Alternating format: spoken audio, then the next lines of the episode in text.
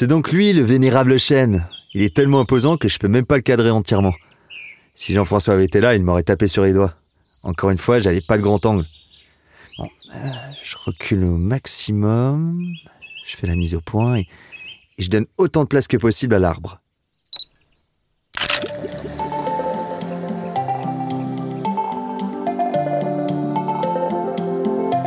Salut, moi c'est Alex.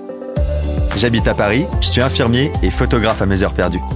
Cette année, je me suis fixé un défi. Partir un maximum à l'aventure à moins de deux heures de chez moi. Et de tous les endroits que j'ai visités, il y en a un qui m'a vraiment marqué, c'est le Val de Loire. Seul, avec des potes ou en amoureux, je me laisse guider par les paysages, les rencontres et mes envies du moment. Dans ce podcast, je revis avec vous mes plus beaux souvenirs d'escapade. Une photo à la fois.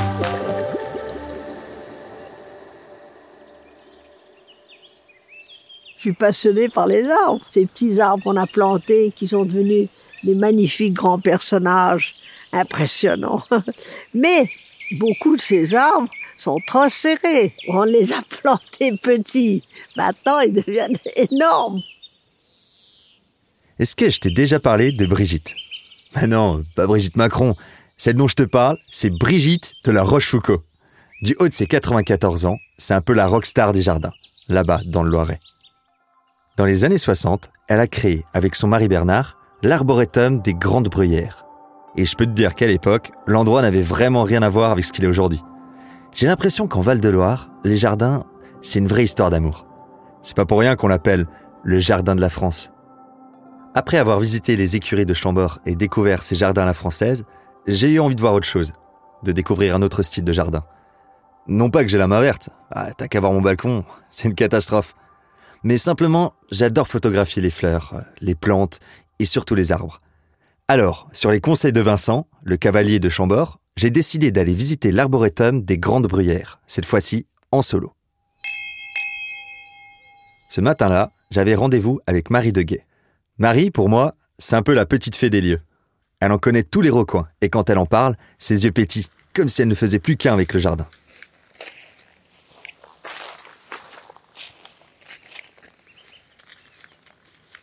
Quand les La Rochefoucauld ont acheté l'endroit il y a une bonne cinquantaine d'années, c'était une forêt abandonnée.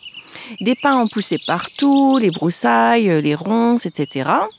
Et ça a tellement poussé partout, tant et si bien que en fait des pins ont poussé entre les branches du chêne. Marie m'accueille dans la loge du gardien, bien au chaud, près du poêle. Autour d'un café, elle commence à me parler d'elle et du jardin de Madame. Madame, c'est Brigitte de la Rochefoucauld, bien sûr. Elle a passé le week-end en famille et nous rejoint plus tard. Alors, c'est Marie qui va me faire la visite. Je suis Marie Deguet, je suis chargée de développement à l'Arboretum des Grandes Bruyères. Et comment je suis arrivée là? Eh bien, par amour de la nature, de la botanique aussi. J'ai fait des études dans la botanique. Et comme j'aime transmettre, eh bien, euh, j'ai la chance d'avoir trouvé ce travail, en fait. Le rire de Marie est hyper communicatif, tu trouves pas? J'aime ce genre de personnalité très solaire. En deux secondes, elle t'emporte avec elle dans une histoire. Elle te captive. J'aurais pu rester des heures à l'écouter. Quand tu entres dans le jardin La Française, juste à l'entrée de la propriété, tu peux pas rater la statue du fox terrier qui orne la fontaine centrale. Donc au milieu du jardin à la française, on a forcément notre petite euh, fontaine.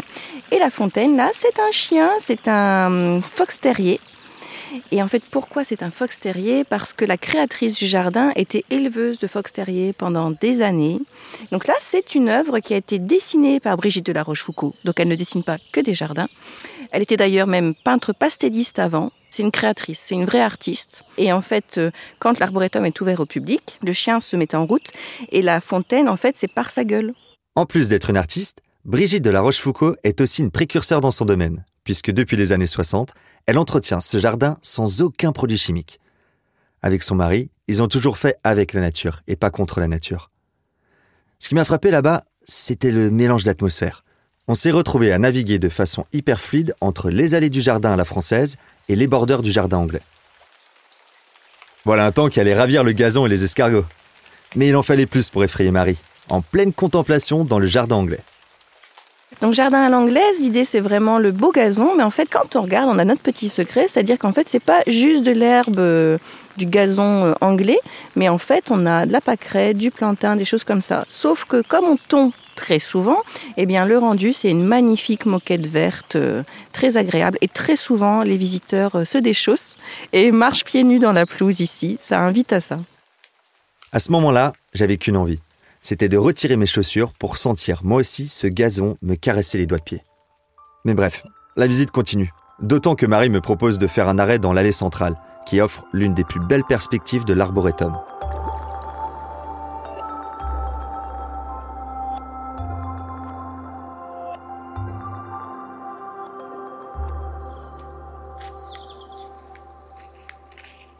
Est sorti du jardin à l'anglaise et on arrive dans l'allée de la princesse de Chimay. Jacqueline de Chimay, c'était une grande jardinière euh, de son époque. Et c'était une grande amie de la créatrice du jardin, Brigitte de la Rochefoucauld. Et quand elle a commencé son jardin, elle a appelé au secours son amie Jacqueline de Chimay, qui l'a beaucoup aidée, qui lui a donné de, vrais conseils, qui l'ont aidée pendant ensuite toute sa carrière de jardinière qui se poursuit encore aujourd'hui.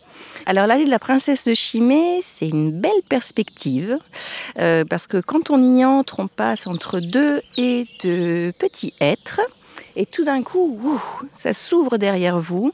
On aperçoit au loin le lac Sabine, qui est le lac de l'arboretum asiatique. C'est un paysage assez représentatif de l'arboretum aussi, ce côté-là, où on mixe le jardin travaillé fait euh, de la main de l'homme, on voit la main de l'homme, et le côté, on laisse la nature aussi euh, s'épanouir. Donc vraiment, on est dans une des allées pas tout à fait droite, et c'est ça qui est sympa, un peu sinueuse, euh, où on a un beau hum, mix de nature taillée, tondue, et de nature un petit peu épanouie à leur façon sauvage. Après s'être promené plus d'une heure dans les allées de l'arboretum, on se retrouve face à un immense chêne. Les rayons du soleil avaient percé les nuages et illuminaient les branches majestueuses de ce vieux monsieur qui est longtemps resté caché dans la nature sauvage.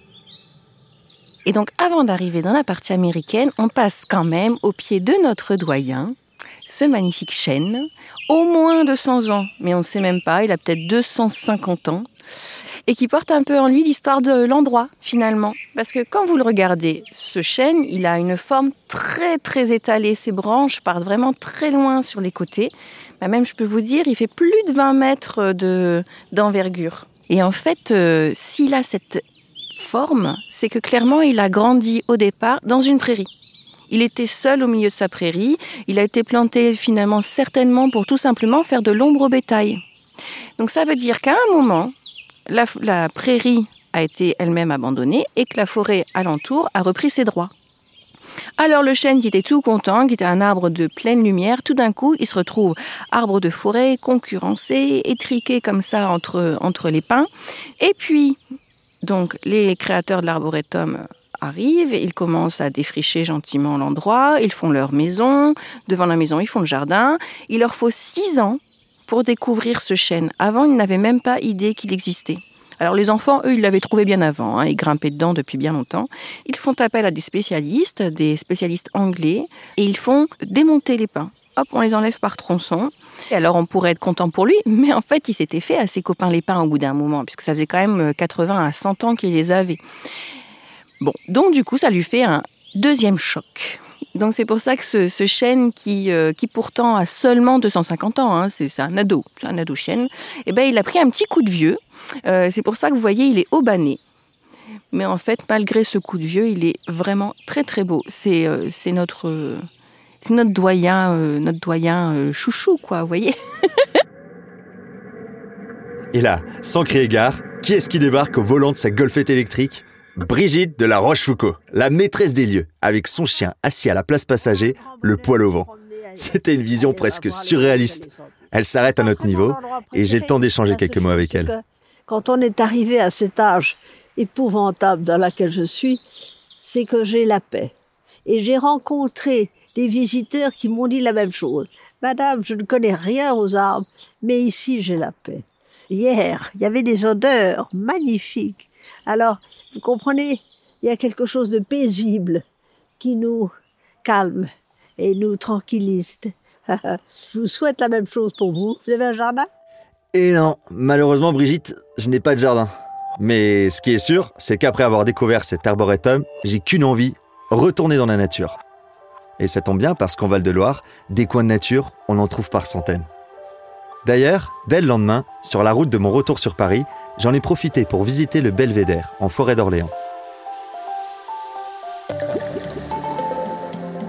Vous venez d'écouter Un instantané du Val-de-Loire, un podcast du Comité régional du tourisme du Centre Val-de-Loire. Pour découvrir l'invité, les photos d'Alex et les coulisses de ce podcast réalisé avec Aparté Studio, rendez-vous dans la description. Cet épisode a été écrit et réalisé par Cécile Lombardi et Paul Angèle. Il est mixé par Thibaut Focard. Quentin Lenz incarne le personnage d'Alex et Bastien Nicolai a réalisé les prises de son en studio. On se retrouve dans deux semaines dans un nouvel épisode. À bientôt!